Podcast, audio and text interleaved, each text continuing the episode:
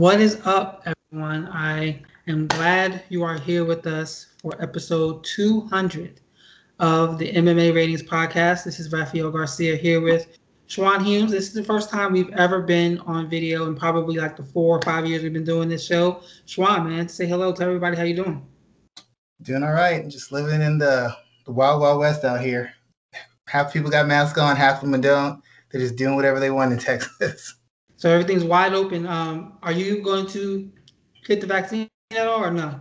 Uh, I'm, I'm, supposed to, but I think they're going through like a scheduling, so I don't know how how close I am to that list.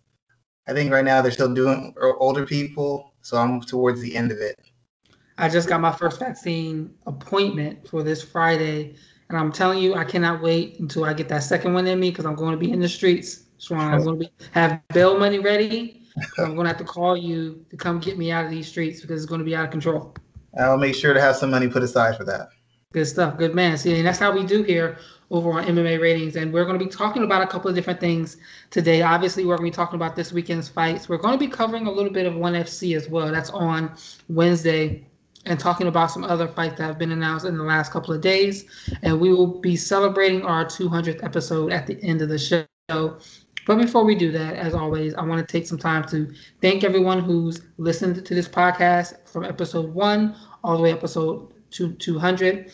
And you can always find our content across multiple channels. Going to MMA Ratings Net first and foremost, where you can catch us there, and hit up MMA Ratings Net on Instagram and Twitter for all of our social media content. You can find this podcast on YouTube at MMA Ratings, Apple Podcasts, Breaker, Google Podcasts, Radio Public, Spotify, and Anchor as well. Myself, you can catch me at R Garcia underscore sports. Schwan Humes is there at Black Jordan Breen. And you can always check us out because we're talking about everything just from not just mixed martial arts, which we will, we will be covering tonight. So, Schwan, let's go ahead and jump into it because I want to start with this Saturday's card first, where we got a big change in the main event where Marvin Vettori is finding himself facing a new opponent in Kevin Holland. So originally this was supposed to be Darren Till, and Till broke his collarbone, I believe, last week, and there wasn't a replacement scheduled. But Holland stepped in on short notice. I think he's going to be taking this fight on about nine days total. So, Schwan, what do you think about this fight? And the big question that I had was, does Holland's performance against uh, Derek Brunson two weeks ago, two or three weeks ago, whenever that was, make this fight less interesting? Um, First, first of all, I think it's a better fight. Um, I know Darren Till's considered more of a, a striker or world class striker. I'm not sure I agree with that anymore. But Till is fairly one dimensional in what he does. One dimensional in his striking approach, fairly one dimensional in his skill set. He doesn't really show a high level of grappling or wrestling, not offensively, maybe defensively, not offensively. So this is a better matchup. It's a it's a better athlete. It's a guy who, even though he doesn't have really a defined skill set, can strike a little bit, can wrestle, can grapple. He's kind of been able to show himself as a threat in all three ranges, whereas Darren Till has really only been a threat in one. So I think on paper, it's a better matchup just based on the skill set. Um, as far as as far as Holland's last fight against Brunson, I don't think that tells as much because Vettori Vettori's a big guy, he's strong, physical dude, but he's not really an overwhelming athlete. He's not really a guy who can like just take you down at will and control you. And most of the guys he's taken down and controlled and kind of roughed up, they've been average to maybe a little bit above average athletes. It hasn't been anybody really spectacular. I mean, he took Israel Adesanya down once or twice, but he didn't really do any damage. He didn't really control him. He didn't really submit him. He didn't do anything of that stuff. Really couldn't dictate pace to him. And against the other guys he faced, they were kind of second, thirdish tier type fighters. Um, so against Brunson, Brunson's one of the better athletes in the division. He's one of the more experienced fighters. Even though I don't think he has great IQ, the fact of the matter is he's very experienced. He's only lost to the best. He's one of the better athletes. He's a guy who can fight for control. When he's smart, he fights for control, tries to control pace and exchanges, and can just dictate things. I don't think Vettori can do that. So what Brunson was able to do, Vettori's more better all round, but he's not going to take Holland down and just control him. He's not going to put him up against the cage and control him for five rounds. He's not going to take him down the ground and control him for five rounds. He's going to have a lot more trouble getting into those positions than Brunson did. Um, Vettori's not as big a hitter. He's not as good a wrestler. He's not as good an athlete. So I, I fully expect it to be kind of a back and forth fight. That fight against Brunson, I don't think really has any impact on the fight against Vettori. In fact, this should be an easier fight for Holland based on experience and, and resume, I think. So something that stood out to me from his last performance with Brunson, and a lot of people were talking about his penchant to be talking during the fight, and it didn't look good on him as he's clearly losing the fight. That he's joking around. It didn't seem like he had an onus on him to do something to change the situation. If he finds himself in that same position on Saturday, where he's down, clear on the cards, four rounds to none, five rounds to none, and he behaves in the same manner. Do you think that that will badly damage his position in the eyes of Dana White or matchmakers across the UFC? I don't think it matters. The fact the the point is he draws attention. There's people who are big fans of his. There's people who are hate him and think he's he's not school well schooled enough. He's not professional enough. And there's you know there's the classical technician kind of analysts who are like he's not a very good fighter technically. So he he's polarizing. He's getting a rise out of people. He was talking and he wasn't winning, but people were tweeting about him talking not winning. So he gets attention, he draws eyes, he draws interest. It doesn't matter if Dana likes him or not. If he draws eyes and draws interest, then Dana is going to continue to employ him and give him opportunities. Plus, he's willing to fight anybody. He's willing to jump in at short notice. There's other middleweights right now who win over Vettori would pretty much guarantee them title fights. And they're not taking it. Uriah Hall, even if he has a fight ready, he could take it. Um, Derek Brunson, he just came off a win. Why not get another one? So Kevin Holland really has the most to lose because he was on a winning streak he lost it in dominant fashion, and now he's taking on another guy who's got four or five fights and wins in a row. He beats Vettori, he's right back in the he's right back up the rankings in contention again. So he's taking a risk because if he loses, he's he's all the way at the back of the line. If he wins, he's right back close to the beginning of the line. So I don't I don't think it really matters. I mean, as much as the only thing that exposed is that his skill, his team, in my opinion, hasn't developed him correctly because he didn't have any technical answers to get out of those positions, nor did he have technical setups or counters on the feet to keep to avoid those positions. So all he's doing is talking, trying to get you agitated, trying to get you to maybe go for a finish so he can escape out the side. He didn't have an actual answer, so the only thing he could do was talk and look cool. And while it's it's unimpressive that he didn't have any answers, he couldn't improve his position. The fact of the matter is, Derek Brunson was controlling him for large parts of the fight and really couldn't put any damage on him. Not really, and he couldn't submit him either. So, is it impressive? No, but fact of the matter is, he still was able to go five rounds in the worst possible positions, pretty much the majority of the fight. And Derek Brunson still couldn't finish him. So that says something about him still. So what? So I'm to disagree with you there a little bit because I think that if Kevin Holland's performance turns people off and causes less people to want to watch him, that's going to have a long-term impact on his um, standing in the UFC. For me, for example, the, minute that Till fell out of the fight and people started bringing up Kevin Holland as a potential replacement, based on how he performed against Derek Brunson, that didn't make the fight any more interesting to me. The only reason why I'm watching it is because I have to work the fight this weekend, so I'll, I will be covering it. But outside of that, I would have no interest in this card well, not the entire card, but especially this main event. And the main event sets the tone for the whole in, entire showcase. So if he continues to have the same struggles that he's having, where he people are looking at him like he's a joke, I wonder if it's going to cause issues with his long term value within the UFC as a draw.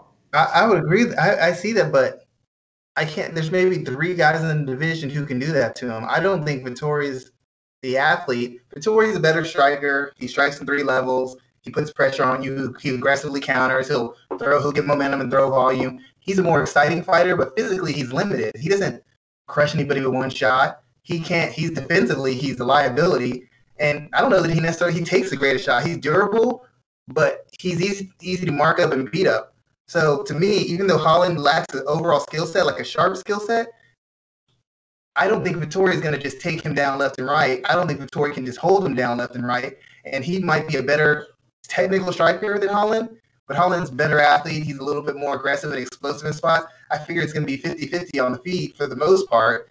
Um, to me, this fight is more exciting because Holland's in it, because Holland is generally an exciting fighter. Um, Vettori's kind of a paint by the numbers, meat and potatoes guy. Darren Till's been exposed as a fraud and, and not as nearly as good as he's his his his, his, his looks and his charisma make him out to be. Now I think it's an exciting fight. It's an interesting fight. To me, it, it has more ebbs and flows because you have two guys who are generally in fairly exciting high contact fights who have a, enough skills in multiple areas where they can challenge each other repeatedly. So to me, it's a better fight.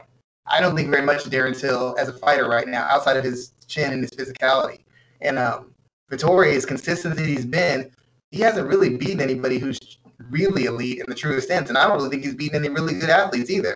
So this is an it's interesting because I want to see how he faces against a really good athlete. Last time he faced him, he looked kind of good, but he lost. This would be the second best athlete, maybe the best athlete he's faced after Adesanya. Let's see if he's shored up some of those holes so that when he's facing a guy who's got some power and got some explosiveness, he isn't getting chipped up on the way in and on the way out. To me, it's more interesting matchup now. So the last thing before we move on to some of the other fights on this card is if Vettori wins, do you see him getting a a title shot? If not him, who else is there really left at 185? Because if you look at the rankings right now, I'm actually pulling them back up. He is sitting, I believe, at five. Um, he's sitting at six. Darren Till is five. So if he picks up a win here, do you think he is the number one contender? Or do they go back to Derek Brunson? Uh, he'll probably call for a title fight. I would think Brunson's wins carry a little bit more weight, and or maybe they might have him fight Brunson to uh, challenge for the title because Robert Whitaker is going to fight Kelvin Gastelum. Who, if they win that, whoever wins that fight going to end up having to fight Adesanya. So somebody's going to have to have at least one fight in between. So most likely it'll probably be Vettori versus Brunson, or maybe uh, Vettori versus Hall, I guess possibly. That's why I was saying one of those guys should have taken this fight because they beat him. Well, now there's nobody else ahead of you. You beat the number five guy. You beat another ranked guy. If Brunson beats him, Brunson's right there. Hall beats him, Hall's right there. Holland beats him, he'll be in the discussion, but he won't be considered a legitimate title contender. Not right now. So I think I think whoever wins this fight is going to have to have at least one more fight, at least. So I am looking forward to the co-main event probably more than anything else, where we have Arnold Allen and Sodiq Yusuff fighting at 145 pounds. And these two guys coming into this fight have a combined, I think it's a nine fight win, well, nine fight, one, two, three, four, five. I think it's a 10 fight in the UFC win streak. 11. 12. I'm sorry, 12. They've won a combined 12 straight fights in the UFC, and this is a big fight at 145. I don't think any man is really kind of ranked that highly, and we know that the rankings don't really mean too much. They're 10 and 11 right now, but I think this is an important fight for both men because it sets the tone for the rest of the year and 2022 if they can find themselves in a title eliminated position. What are your thoughts on this co-main event? Uh, the basic is just really it's a prospect fight I'm not always a big fan of these fights because one of these guys is going to have a loss, and most likely it's going to be a fairly impactful one because neither guy is highly ranked. So you lose when you're around 10 or 11. That's a big drop. And second of all, most neither one of these guys, for the most part, has faced a guy of a comparable level of athleticism and skill. Maybe they had a guy who's got some skills, some experience, some athleticism, but rarely have they faced a guy who's really got all three put together. So it's like this will be this is like the litmus test. Like how good are you really? Because now you're facing a guy who's pretty much on your level, and the other guys have been maybe a step below, half a step below, and now you're facing the guy of your level. So we're really going to see if a guy has shown skill, how much skill does he have? He's shown poise. It's easy to be poised when you're faster, you hit harder, you got a better chance. It's easy to be technical when you can physically dictate where the fight happens. It's um, easy to be strategical when you're just so much faster that you can maintain your calm because you see everything coming. You can outspeed them. These guys are pretty much should pretty much offset each other physically in one form or fashion. So now it's going to be to me a matter of who can really bite down and push through. Unless somebody just gets blown out immediately, it's going to come down to who makes the least amount of mistakes and who can handle the pressure of not having those um, easy entries or easy exits or easy escapes or easy um, setups that they're used to having because they've been pretty much have been like a step and a half better than most of the guys they face. They, their wins been fairly dominant. So now we're gonna have to see what happens when you don't have a huge advantage athletically, technically, and strategically. Like maybe usually they're two, three steps ahead of somebody. Well, now you're probably gonna be at the same level, maybe a step ahead. And when that gap closes, a lot of guys aren't the same fighter. So this is really going to determine who they really are and and how we can really look at them as far as being potential contenders moving forward. Because it doesn't get any easier from here. Like after them, this there's a huge jump up from nine, eight, seven.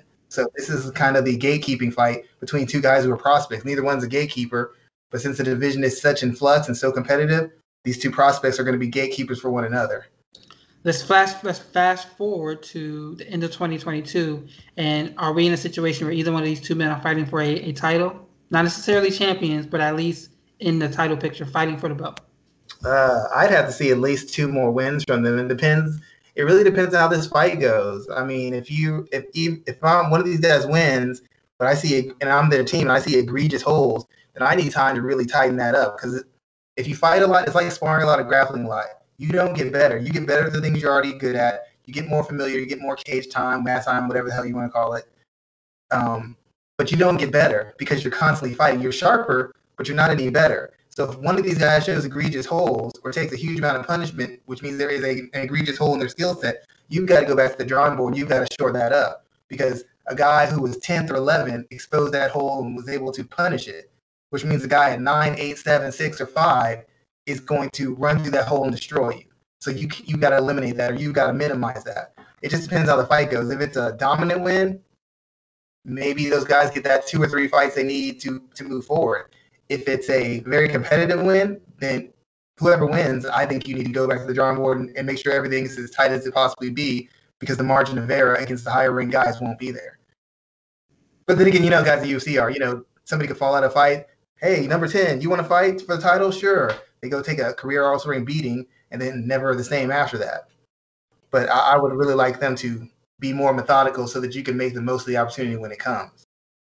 Good stuff. It's, it's funny you mentioned career altering because I was talking on Twitter this past week and somebody brought up the fight that almost happened between Max Holloway and Khabib Nurmagomedov, and we're almost lucky that that fight didn't occur because I wonder what Max Holloway would have looked like after the fact. I don't think he would have beaten. Um, I don't think he would have. I don't think he would have won that fight, and I wonder what he would have looked like after facing what we know of as, as the best lightweight to ever compete.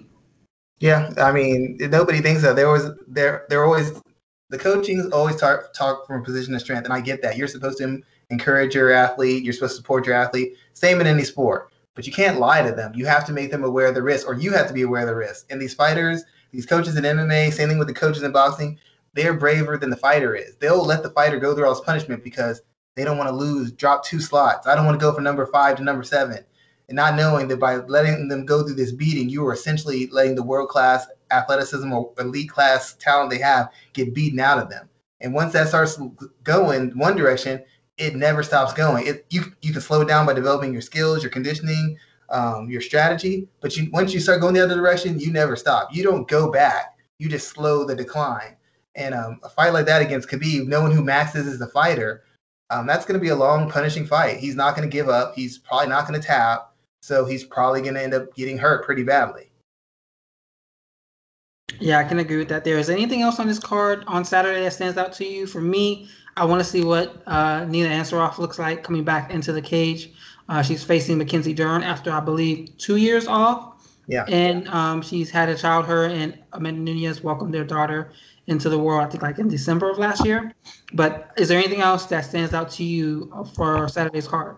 About that fight, just once again to reiterate what I said last week, even though Nina Ansaroff hasn't fought in two years, if Mackenzie Dern beats her, that is Mackenzie Dern's best win in the entirety of her career as a UFC fighter. Because most of the girls she's beaten have been, you know, maybe good fighters, but struggling. Randa Markos, uh, who else? Amanda Bobby Cooper. I mean, she's beat. Um, God, who's the girl Angela Hill fought recently? I can't remember her name, but uh, another another fighter who's kind of a middling type fighter. She's beaten a lot of girls who she's athletically superior than and able to physically dominate with punching power, physical strength. And when she fought Amanda Ribas, she got exposed. I mean, we already knew she wasn't a very good technical fighter, but she really got exposed for all her limitations and how much she lends in her attributes. So it's funny that in fighting Nina Ansaroff, a girl who hasn't fought in two years, if she you can't you can't guarantee Dern will beat her because Dern's improved a little bit, but if she beats her, that's her best win. And it's it's ridiculous to think that a girl's been out of the sport for two years, and if you beat her, that's the very best win of your career. It wouldn't be the best win for Ansaroff, but it'd be clearly the best win for Dern. Dern's the better athlete, probably the bigger hitter, um, but Ansaroff's just a much better technical fighter. The question is, does she still have that fire, and does she have? How does she react when she, if Dern is able to impose her will, and when Dern cracks her in her face, or she puts her in a bad spot? If she's going to react like she normally did, it's fine. If she's a half step off or a little hesitant, um, I expect a pretty impressive Dern win, but um, it, all, it all depends on what Ansaroff has. But if you go by activity, I probably have to go by Dern just because it's hard to pick somebody who hasn't been in the cage taking live bullets for two years. Uh, the only other fight I was interested in was uh, Blanchfield versus uh, Dumont. Uh, Erin Blanchfield's, I think she's how you say her name. Erin Blanchfield's supposed to be a big prospect. I feel like this is a showcase fight for her. Uh, Dumont's not a bad fighter, but she did lose to Megan Anderson pretty dominantly, which makes you know that she's not top shelf. So I think they're just using this fight to build Blanche Erin and give her a kind of launching pad into the UFC to see if she can build some momentum moving forward. Good stuff there, sir. And I want to turn our attention to Wednesday, which is a card that a lot of people aren't really talking about, but we should be talking about, especially with this main event where we have Demetrious Johnson is looking to fight, um, is looking to take the flyweight title, the ONE FC, one championship flyweight title off of Adriano Moraes in the main event of TNT's first presentation of ONE FC. And there's a couple of pieces about that that I want to talk about.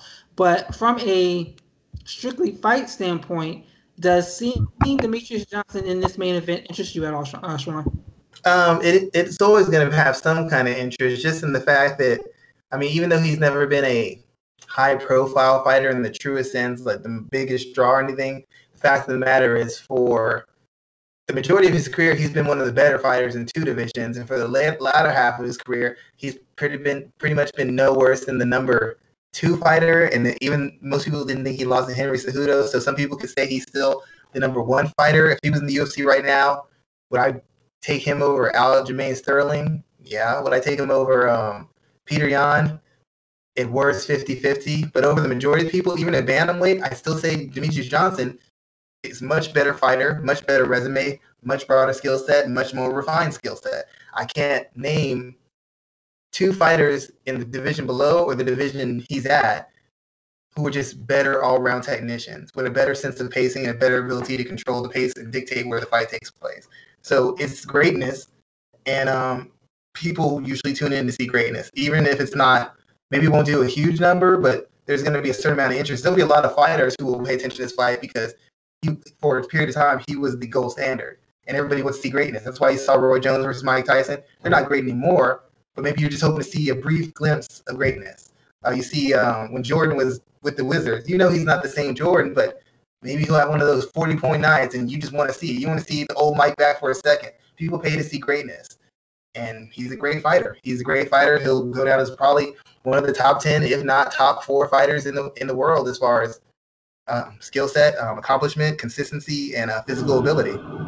So he's 34 years old, and he's been open, openly talking about retirement as well. There was a piece that came out this week, I believe, with him talking about that. If, if he wins this title on Wednesday, where does he sit on your GOAT list? For me, he's easily top five. I mean, maybe you put Jones, Fedor, GSP ahead of him, but outside of those three, he's easily top four or five for me. Yeah, he'd have to be. Um, just like I said, based off of the variety of skills he's shown, his consistency as a fighter, the fact that he was number one and number two at two different weight classes. He's competed in two major organizations. If he wins the title, that means he's won a belt in two major organizations. Um, very few fighters have shown the range of skill and the depth of skill that he's shown. He doesn't have the names on his resume. You know, I mean, he's got Benavidez, he's got Cejudo, who else has he got? He doesn't really have a lot of he names. Has, like you have to go back to look at his whole. He has Damacio Page, who was a strong um, name back then. He has Kid Yamamoto, Miguel Torres, Ian McCall, Joseph Benavidez. He has uh, Ali Bagautinov, who was a big name, who people thought he was going to be a champion before he started failing drug tests. You have Kyoji Horiguchi. He stopped Henry Cejudo. So well, I mean, I mean like he, he's got a lot of names, but one of the things that separates Jones is Jones has a bunch of established Hall of Famers, Rashad Evans, Quinton Rampage Jackson, Shogun Rua. Like those three alone are better than almost everybody's career because they dominated multiple. They dominated their weight classes. Like they were at one point the pound. They were other pound for pound best type guys. Joseph Benavidez has never been a top five pound for pound best guy. Um, at one point, Shogun Rua was. It showed one point Quinton Rampage Jackson was considered one, and Jones has very dominant wins over both of them. Even Daniel Cormier at one point was considered a top five, top pound for pound guy, and Jones has got two victories over him. So it's not so much that Jones is a better fighter or he's shown that he's he's been able to maintain his peak as far as level of his performances, but he just has like you've got four Hall of Famers right there. two guys who won multiple who won championships in different divisions, different organizations, who've been who've been stopped by him on a routine basis. That's what separates him. Same thing with with Fedor. Fedor's got a bunch of Hall of Fame Hall of Fame guys on his list. Um, Demetrious Johnson has a lot of really really good guys, a couple of maybe Hall of Fame guys, but not like top five guys. I mean, Fedor's got wins over other, you know, most most of the great heavyweights of his time. He's got wins over. You know, Frank Mir, even though it's faded, Frank Mir, Cro Cop, um, um, Minotauro, excuse me, um, yeah, Nogueira, Fabricio Werdum. You know, he's just like there's four of the best welter heavyweights of all time. Jones has beat four of the best light heavyweights of all time. Um, I don't think I think that's what will put him behind. But if you go just based on what you see in the actual skill set, he's probably number one. I mean, if you go by straight up skills, only Fedor shown better, but even Fedor kind of threw his skills away to be more of a puncher. But if you go by just pure skills and controlling fights and fighting different styles, um, it's it's Mighty Mouse going away. Nobody else has shown the range and the depth of skill he's shown. But they're not going to go by that. He'll probably be, like you said, four or five. So we're also talking about some of the other greatest fighters of all time, and Eddie Alvarez is also fighting, former UFC um, champion, former Bellator champion as well. He's not fighting for the title, but he's facing uh, a top contender in the co-main event. Iuri Lapicus, if I'm saying that wrong, I apologize. Where does Eddie sit on your list of top lightweights of all time? I've seen a lot of different debates about where he fits in for me, I could see him sitting in at around in, the top five uh, position as well, maybe top three to four, definitely top five. But where does he sit for you? The biggest thing with Eddie Alvarez has been how many organizations he's fought at, fought in, and how many world class guys he's faced. That's the thing that really separates him: the length of his career, and the, and the fact that he's managed to stay mostly in a world class level um, as a fighter. I mean, it, it's it's very hard to uh I, like his loss against his loss to um McGregor was it was it's pretty bad to be quite honest. He he just got crushed. He didn't he wasn't competitive. He couldn't he couldn't touch McGregor. And this was Eddie Alvarez coming off of one of the very best wins of his career, and he got dominated. I mean, it wasn't he just smoked him. And we can talk about wrong fighting style, wrong strategy. The fact is, he couldn't do anything with Conor. Conor made it look easy. He fought Dustin Poirier. The first fight it would be no contest. He probably would have won that if he wouldn't have fouled him. But the second fight, he got totally dominated once again. So um, he's had some pretty big losses, but mostly I would say I don't know if I can give him top five. Maybe maybe top seven, top seven to ten is where I would give him. He's had some really impressive wins, but he's had some really, really devastated, devastating, fairly one-sided losses that kind of make you wonder about it the biggest thing he has going for him is he's fought all over the world. Pretty much, he's fought everybody. So it's hard to really, it's hard to really um, say he's not at least top seven. But I just, I just feel there's some limitations in his game, and I feel that he's had some losses that just really make it hard for me to say that this guy meets the bar of dominance. I mean, in the UFC where they have the best fighters, for a period of time, BJ Penn dominated. Khabib Nurmagomedov dominated. Eddie Alvarez never really had that. He never is a champion. Is a champion when the stakes were the highest, he got blown out and blown out in a fairly one-sided fashion. That doesn't mean he's a terrible fighter, but you definitely can't put him at one, two, or three. I mean, I'd say even Frankie Edgar had a better had a better run in 155 than um than Eddie Alvarez. So that's one, two, or three. He's out.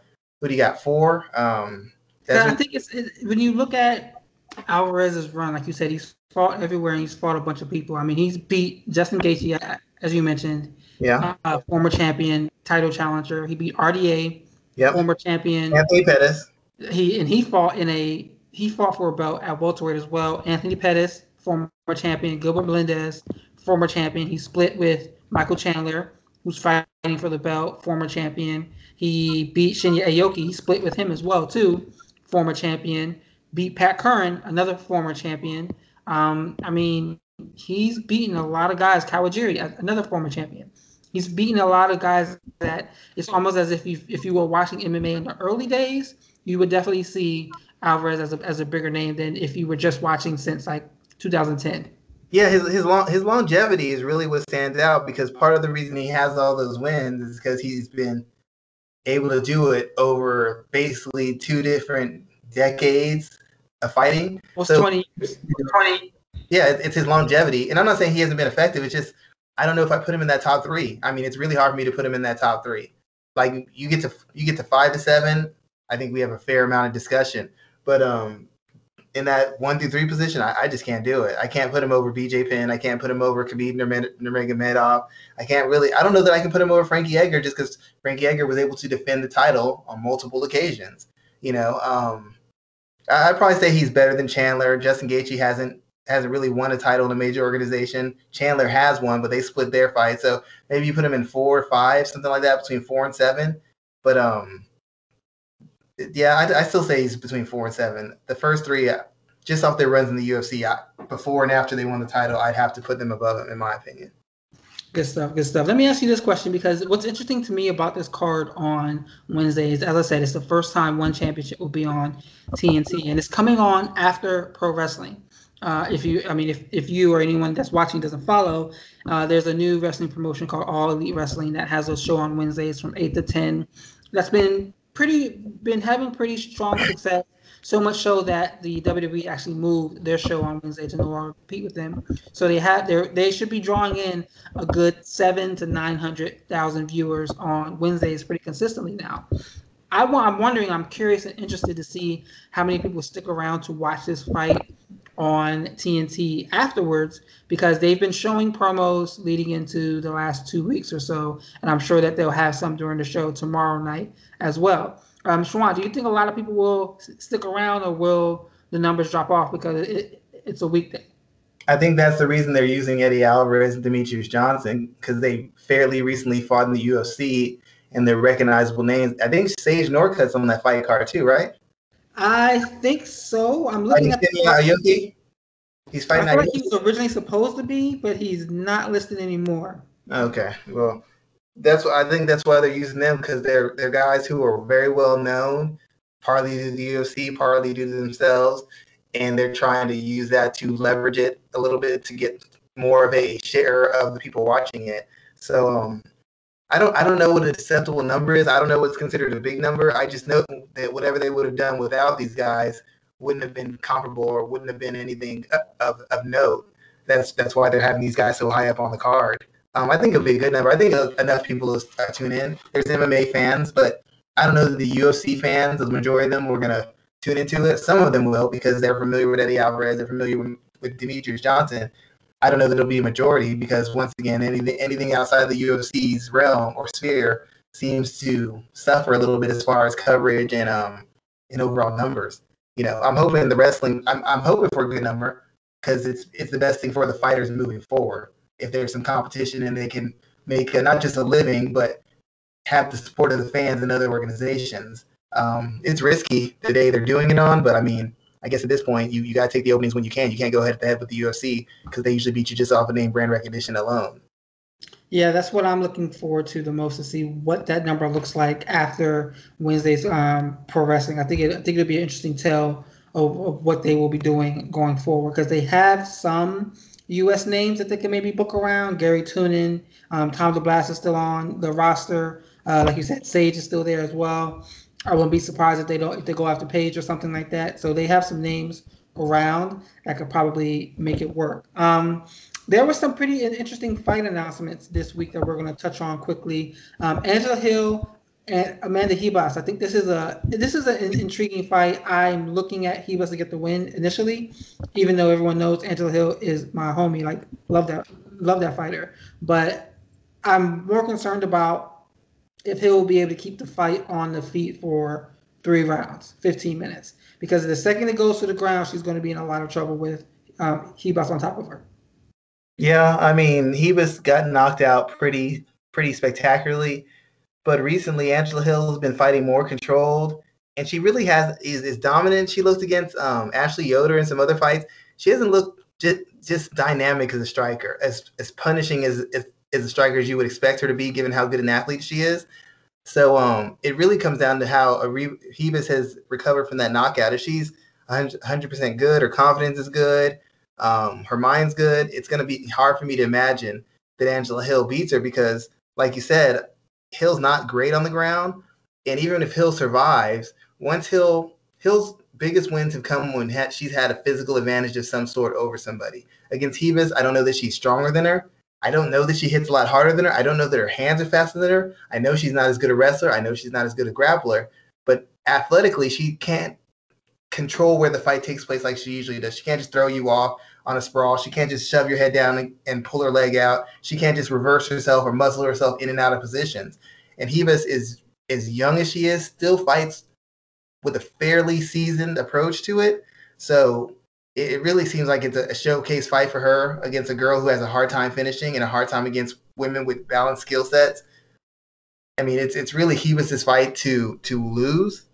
Um, but having been stopped before, it gives Angela it, it's gonna it's gonna create interest in that fight because they're gonna be like, has she recovered from the knockout? If she's recovered from it, uh, it'll be a competitive fight, but it's gonna be a clear win for Ribas. If she hasn't, then he'll have the biggest win of her career. But this is a pretty pretty pretty important fight for Hill. Hill needs to win this kind of fight. She rarely does. She rarely wins these kind of fights, and that's that's the unfortunate part about this. Very true. Very true. We also have Korean Zombie versus Dan Ige. This is the fight that most everyone is excited about. Let me uh, ask you, Schwan, is is this is this Ige's um will this be his statement victory? Uh, or will uh, Korean Zombie remain as one of those top contenders? I don't. I mean, Korean Zombie, for the most part, has only lost to really good fighters really good athletes. Dan Ige to me isn't a really good athlete. He's not a particularly skillful fighter. Like he's he can grapple a little bit, he can strike a little bit. He's more of a he's tough, he's durable, he forces the pace, he's he's he can touch on different ranges. I don't know what he does where he dominates. Is he a dominant wrestler? I don't think so. Dominant striker? Not really. Dominant grappler? Haven't really seen that either. He's kind of like pretty good in multiple ranges, but he's very aggressive. He's very tough, and he's willing to force a pace and force exchanges, whether it's on the feet, on the ground, or wrestling exchanges. Um, I don't know where he beats a Korean Zombie at. Even though Korean Zombie had that loss against um, Yair Rodriguez, he would have won that fight in like three more seconds. That fight was won for him. That was like, I don't want to say a fluke because Yair did a real technique, but that's as fluky a win as you're going to get. And even losing against Brian Ortega, Brian Ortega is one of the better athletes in the division, and Brian Ortega is one of the more durable fighters. And Brian Ortega, nobody knew what to expect from him. He hadn't been in the cage in like two years. He came back a brand new guy. If Korean Zombie loses to Ige, we can pretty much start talking, stop talking about him as a elite competitor and start talking about him as a journeyman. Because um, I, I have a lot of respect for Ige. I just don't think Ige is particularly great. Calvin Kattar took him apart, and Calvin Kattar is not a great fighter technically either. Not even as a striker. He's overrated as a boxer and a striker. But um, he took he took Ige apart fairly convincingly. So if Korean Zombie can't beat him and beat him in fairly dominant fashion, then um, he's got another problem. He's probably officially a journeyman, and it's going to be just be, being a stepping stone for contenders or temperature or mark. See if the contenders are ready to make the next step. But I I favor um, Korean Zombie, better fighter, better athlete, more experience, better results against better opposition. And then the last one is the Cris Cyborg Lisa Leslie Smith rematch. And as you know, they fought once in the UFC. That was Cris Cyborg's introduction to the Octagon. So they're fighting again, and they're fighting at Bellator 259 for that title. Do you see this fight going any differently? I mean, it should go a little bit differently, just because um, Leslie Smith should have an idea of the strength and the physicality of Cyborg. Also, Cyborg's not the same. Cyborg's lost a step, maybe lost two steps which doesn't impact her as much because she was like three or four steps ahead of people. So even if she's lost two steps, I mean she's two steps ahead of people instead of four. Uh, Smith's got really good conditioning. She fights at a very high rate. She's using more of a, a balanced striking skill set. But the fact of the matter is, defensively, she's not great. She does not hit very hard. And even though Cyborg isn't an explosive, snappy kind of puncher, she's a clubbing, like physically move you around and control you and break you down puncher. And I don't know that Smith can handle that. Smith's biggest thing is getting her volume, getting her momentum. I don't even know how she gets past Cyborg's jab if Cyborg uses it. Cyborg's jab and low kicks alone should pretty much make this fight as easy as she wants it to be. The only difference is, unlike the other girls who kind of concede and cover up and back off, you're going to have to punish Smith. You're going to have to break her down. You're probably going, you're probably going to have to stop her to get her to stop fighting you. Whereas the other girls, once Cyborg started putting shots together and physically dominating them, I don't want to say they quit. That's very insulting but they didn't really have any answers. And when they didn't have technical answers, they're not the type of fighter just to put their head down and just swing back. Leslie Smith, if nothing else, will fight back. So if Cyborg win, Cyborg should win. She's a better technician as far as I've seen, more experience, better competition, bigger, stronger, better athlete. She loses to Leslie Smith, and um, that's that's probably no offense against Smith. That's probably the worst loss of her career, to be quite honest.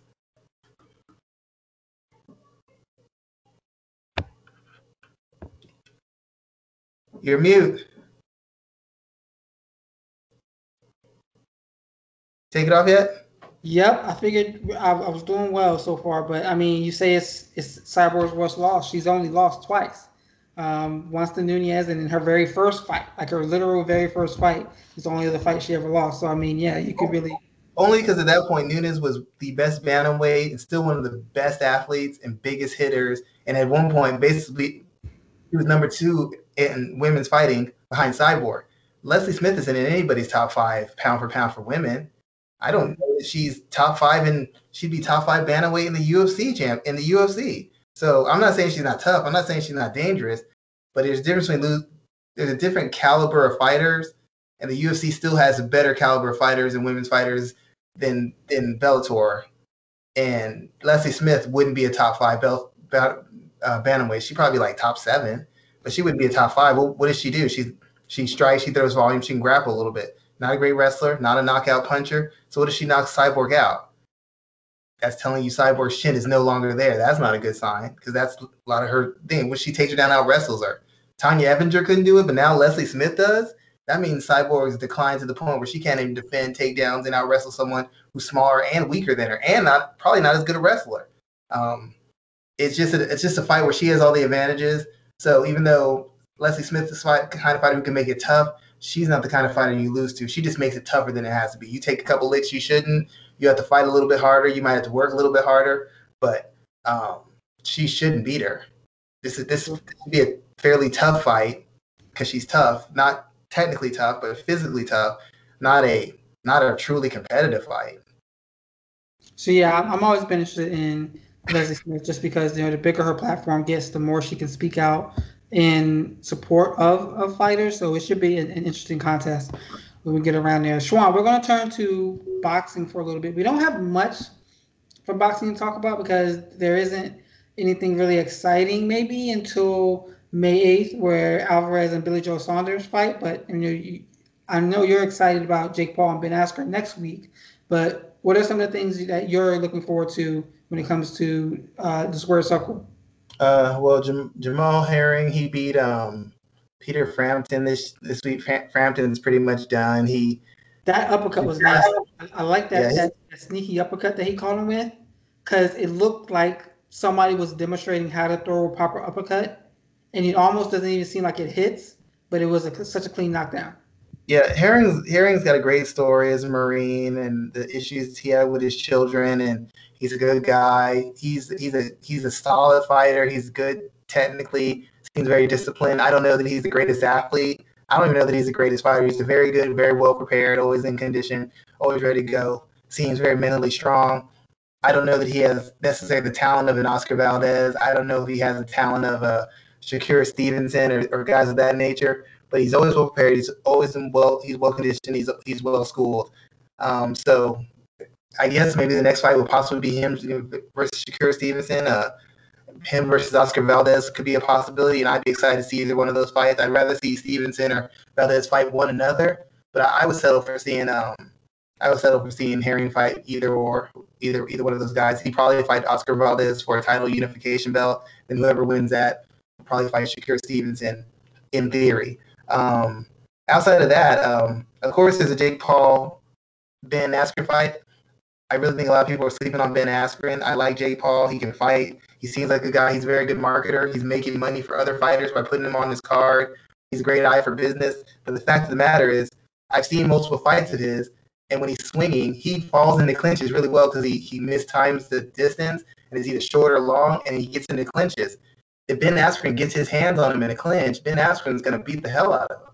Like, Paul's very strong. He's very athletic, but he's beating up a YouTuber and a retired basketball player. He hasn't fought a legitimate fighter, and I know Ben Affleck, Ben Askren is not a is not a boxer, but he's still a fighter. Jake Paul's not a fighter. He's been beating up on non-fighters, and I'm sure he beats up on guys in sparring, and that might be all well and good. But my question is, how do you look that good in sparring and then fight guys who were worse than your sparring partners and never look as dominant? He didn't, he didn't look. He didn't look all. I don't know what everybody's talking about. It was a bad knockout against Nate Robinson. He didn't look great. Jake Paul did not look great, and Jake Paul did not look great against the first YouTube fighter he fought. So is he athletic? Does he hit hard? Sure, but Ben Askren been hit hard before. He's been kneed. He's been kicked. He's been punched by Robbie Lawler.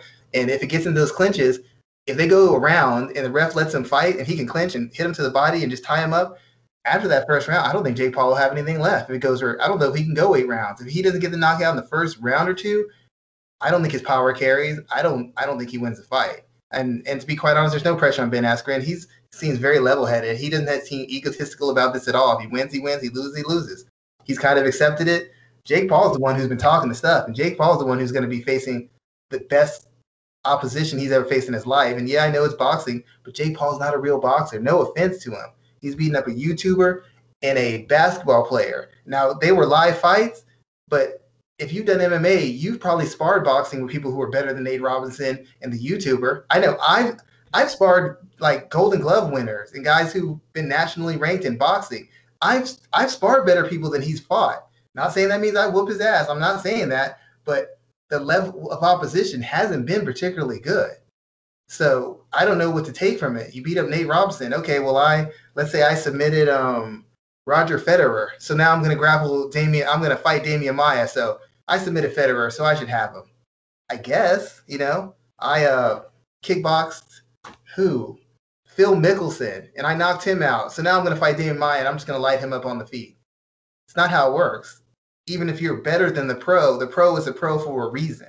There's kind of a gap between y'all. So that that's what I think about that. We'll probably talk about this more next week because the fight schedule for next week, and it'll be in, in um, a rundown item. I'm just going to give you an early preview of my thoughts. I hope they both knock each other the fuck out at the same time. Period. Yep. Like that's what that's what I want to see. Uh, if you can tell me, I will give them however much money that pay per view costs, if they could promise me that they'll knock each other the fuck out at the same time, and then I can turn it off and go to bed a happy man. That's all I want. Hey, I'm just I'm just happy for I'm happy for people to have another avenue to get paid because any combat sport, any person who does it has my respect. It's hard to make money. If you can find a way to make some money illegally without causing anybody any problems, I'm all for it. Hey, do your thing. Uh, the one other thing I want to talk about as far as boxing was Adrian Broner he seems to have drawn a line in the sand. He wants to fight in the next 10 to 12 weeks. And I don't know that they have any space for him to fight, especially against the caliber of guy he's going to be fighting on his way back. Because Adrian Broner demands a fairly high amount of money. He's supposed to be more of a, of a draw, but he wasn't in his recent fight. So do you want to pay him three, two to five million dollars to fight somebody who's maybe an average level fighter? Um, you want to pay him that much to fight a name fighter, but right now I don't know that he's ready for a name fighter. He needs more fights. But um, he, he seems to be drawing a line in the sand where he wants to be active or he wants to be let go. And I don't know how honest he is about that. But like he said, I get in trouble when I'm not fighting routinely. And if he's not fighting for another, if he's not fighting 10 weeks from now, that's going to be like what, almost three, four months where he hasn't been fighting. That's not good for a guy who tends to routinely get in trouble. So um, it's it's going to be interesting to kind of watch that and see and see how that develops. True, true. So I got a train passing by, so yeah, that'll be a, a, frequent thing. But you talk about people making money. This week is WrestleMania week, and there's literally pro wrestling Schwan from yesterday through next Wednesday. So it's going to be a long, arduous week with me and being belligerent and covering all the pro wrestling I could possibly cover. Have you ever watched a WrestleMania? Oh, I've been to one. Uh, one in Houston I went to when the Rock, I think it was the Rock and a Stone Cold. Um, Seventeen. Was it the one where Vince McMahon turned on him at the end? I think so, if I remember. It was it was years ago. My uh, an old friend of mine, his dad was a, worked at this mattress store and he got us tickets, and then he uh, got tickets for another one in Bad Blood in Houston. Um, I think Brock Lesnar got thrown out on the on the floor in front of us, so we got to kick him a couple times. so, um, but and then um, it was funny story. We got those because my friend was friends with the girl whose uncle was the Undertaker, and he got he got his front row tickets. Like we were front row, front row, like right there on the floor in front of him. Like everybody was walking past us and everything. It's pretty cool. So yeah, this is you know it's been a full year since they've had fans in attendance, and we're gonna we're not gonna talk too much about pro wrestling tonight, so bear with us. But this is their first event having fans back in a whole year. They're in Tampa. They're gonna have twenty five thousand for the show on Saturday, and twenty five thousand for the show on Sunday. Um, how soon do you think the UFC will do an event outside with a big, big crowd like that? Because they have that event coming up in Florida, I believe, with 15,000. How far are we away from an outside UFC event with that that large of a crowd? Uh, we can't be that far from it. I mean, Dana's chomping at the bit. He wants it. I mean, some of these fights with uh that they've had recently have done great on pay per view, and he's probably thinking about all the money he's lost out because he couldn't have people in attendance. I mean, the Gaethje versus Ferguson fight, he lost a ton of money because people weren't there. Gaethje versus Khabib would have been a huge fight. Ga- Khabib versus Conor McGregor did not have a crowd, like a real crowd for that, like a real overpaying ESPN's there. Like it just it's it's hurting the bottom line and it's hurting kind of the impact because you see these fights and they don't carry as much weight when you don't have fans there. I know fighters like it because they can hear everything clearly, but you know there's a certain magic when you see a knockout of the year and the fans are seeing it too. It's like it's just an energy that gets everybody swept up into it. It probably makes for a worse product in certain aspects, but it makes it much better as far as the experience and uh, communicating that emotion when a fight happens. So you know he he's just he's already exploring every option. Fighters' health be damned. He's going to get these people in to watch these fights happen.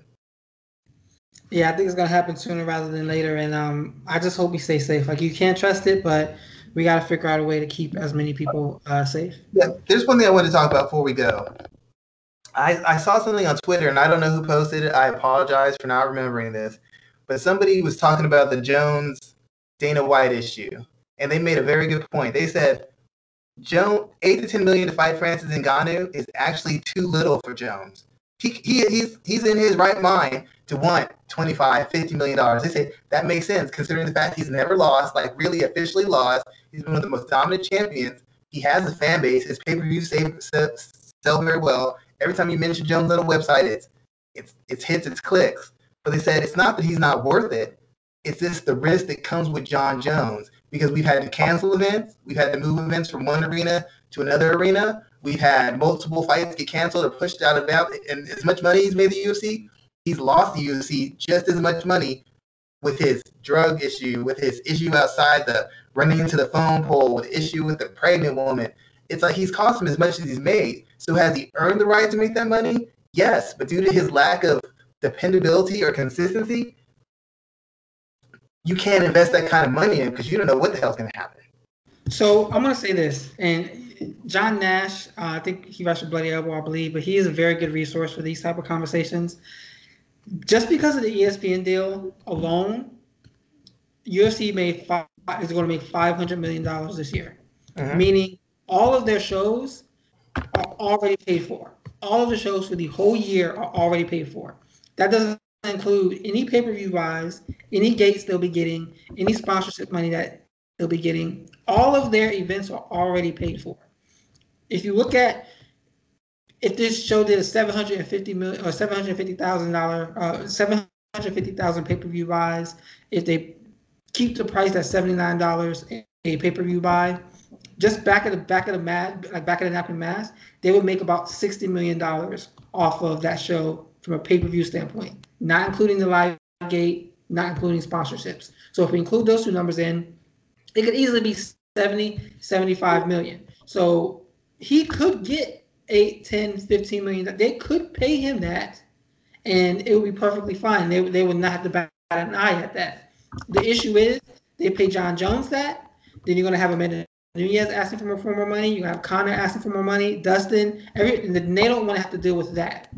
And I, I mean, that's the situation well, we're well, in. I, I, always see those guys demanding more money because the man in news could be like, I haven't cost you as much as this fool's cost you. Conor McGregor can say, if anything, I always show up. My knee was tore when I fought Chad Mendes. I was in 100% to fight. I shouldn't be fighting Khabib right out of the gate, but y'all wanted me to, so I did it. This dude cost y'all money, tons of money in, in events. I'm not saying they don't have the money, but their thing is to make as much money as they can on top of the guaranteed money. And with Jones, you just never know what's going to happen. You you honestly don't. What if he beats Ngannou and then he he pisses hot. Oh my god, dude. I mean, Conor almost ruined the whole a whole event when he threw a dolly through a window and Yeah. injured three people. And then they turned and then they turned that into a marketing point and made So all their whatever they want to do, and like they could easily pay Jon Jones his money. Um, I think they should pay him. It's just when somebody made that point, I said, I can respect. It's like paying a, a football player who's always getting trouble, misses a bunch of games. Yeah, his talent says he's worth 25 million, but damn, dude, he misses. He only plays seven games out of the season, and he's always in trouble. Like, I can't give 25 million to someone who's so unreliable. And Jones's unreliability is not an excuse, but that's a point that Jones haters and people on the side of the UFC are going to point to. Hey, look, he's not dependable. They've been they maybe if he showed up for all his fights, not all these issues, maybe they'd give him his money. They we we both know they wouldn't, but they have a legitimate argument now that they can point to. In my opinion. So something that somebody can't argue about though, Schwan, is the longevity of this show, man. We're at we are at 200 episodes, and I was trying to look back through the records today, and I couldn't even find where it started. The last, the most recent video, or the earliest video on our YouTube channel was like episode 162, and that was back in 2019. So we've been doing this for at least going on four to five years now. And um, I first and foremost want to thank everybody who's taking the time to watch this show. We have about 350 subscribers to this channel. Some of our shows get 50 views, some of our shows get 25. We have some on this channel have 500, 1,000. We have one that has almost 15,000 for some odd reason. But anyone who's taken the time to click on our content and watch one of our, our shows, whether it be this or the pro wrestling podcast that we do or the interview series that we do, I want to first and foremost say thank you for that. Um, Sharon, what are some of your favorite memories or highlights from doing the show? Um, favorite memories and highlights. I'd probably say uh one of them would have been um having the when we've had guests on like uh you know I enjoy the when I talked to we had Trevor Wittman on and I was joking about how uh me and him and me and Pat Barry had beef and he was just laughing about that that that was just kind of fun seeing another side of him. Uh, talking to Arlene Sanchez was big because it's is giving a female coach, which there are very few of in the mixed martial arts, and she was a world class coach, had direct two world champions. That was a very big thing to me. Um, and then I can't remember all the shows, but shows wherever we picked up sets, like Eddie Alvarez over RDA or Miesha Tate over Holly Holm, like fights nobody else saw coming, and or Rousey, uh, Holly Holm over Rousey, like fights that people were just totally against. You know, like y'all are idiots. What are you talking about? You don't know nothing. And then like you know, some of the biggest upsets of that year or in the past couple years, we call them on our show. You know, the decline of Luke Rockhold and Chris Weidman. People were calling us idiots for months and years because I kept saying it, and then both of them fell off. And then it's like people are just like, now when I say something crazy, people are like, they they still disagree, but they disagree with some respect because they don't they know I call all these upsets. They know we call the upsets, and it's fun when I can go after the thing and be like, if you would listen to MMA ratings, you would have known that Rose Namajunas was going to knock out Joanna Jędrzejczyk, or you would have known that Eddie Alvarez was going to stop RDA, or you would have known that because we said that. We said that like six days before. Yeah, it's great. I wish I could go back to the find episodes where we where I talked about Amanda Nunes and Holly Holm being able to beat um uh Ronda Rousey because I've had multiple people apologize to me for that just because the fact that we we pointed it out long before it actually happened. So that is that is something that I can honestly say that I really enjoy. We've been doing this show for so long, and I think there's the long, longevity of it that you brought to the table as well has been fantastic. Because if it was just me, I'm not sure how much longer I would have been doing it. But um, we've had Roy Roy um, across the pond, B- Billington, who is a great grappling editor. I think he does. A, I think he's a grappling editor for Bloody Elbow now. He was the co-host with me for a, a, a while. We had um, Mike did a, a couple episodes. The original website um, owner, he did a few episodes as well too. But you've been here side by side with me for a long time, so I want to say you're appreciated, sir. And let's let's let's let's knock out 200 more. Yeah, no, I, I appreciate you. Like I said, you you all offered me the chance to be on the forum and kind of get to uh you know speak freely. I've been on other shows, and because they have certain ties, I have to watch what I say. And I come over here and I can essentially say whatever I want. If I get too crazy, then you're like, I get a text on my phone like, oh okay, yeah, that guy is a really good fighter. I didn't mean any of that. So um, it, it's really cool that I get to have a forum. And like I said, I consider you and Mike really good friends. I probably stayed in touch with you two more than I stayed in touch with people I know the majority of my life. So it's like having two more friends. And um, you know, I just like knowing what's going on with you guys. You know, made me feel like, like part of the family. And as far as the show, one last thing I wanted to say is whenever we've had like knowledgeable people on here, uh, Steve Kim, Trevor Wittman, Marcus Davis, Arlene Sanchez, Stephen Wright, like all the people who are coaches who really know what they're talking about, or people who manage fighters, they've always complimented us on how prepared we are and how well we know the sport and how respectful we are and how knowledgeable we are about the workings of the sport.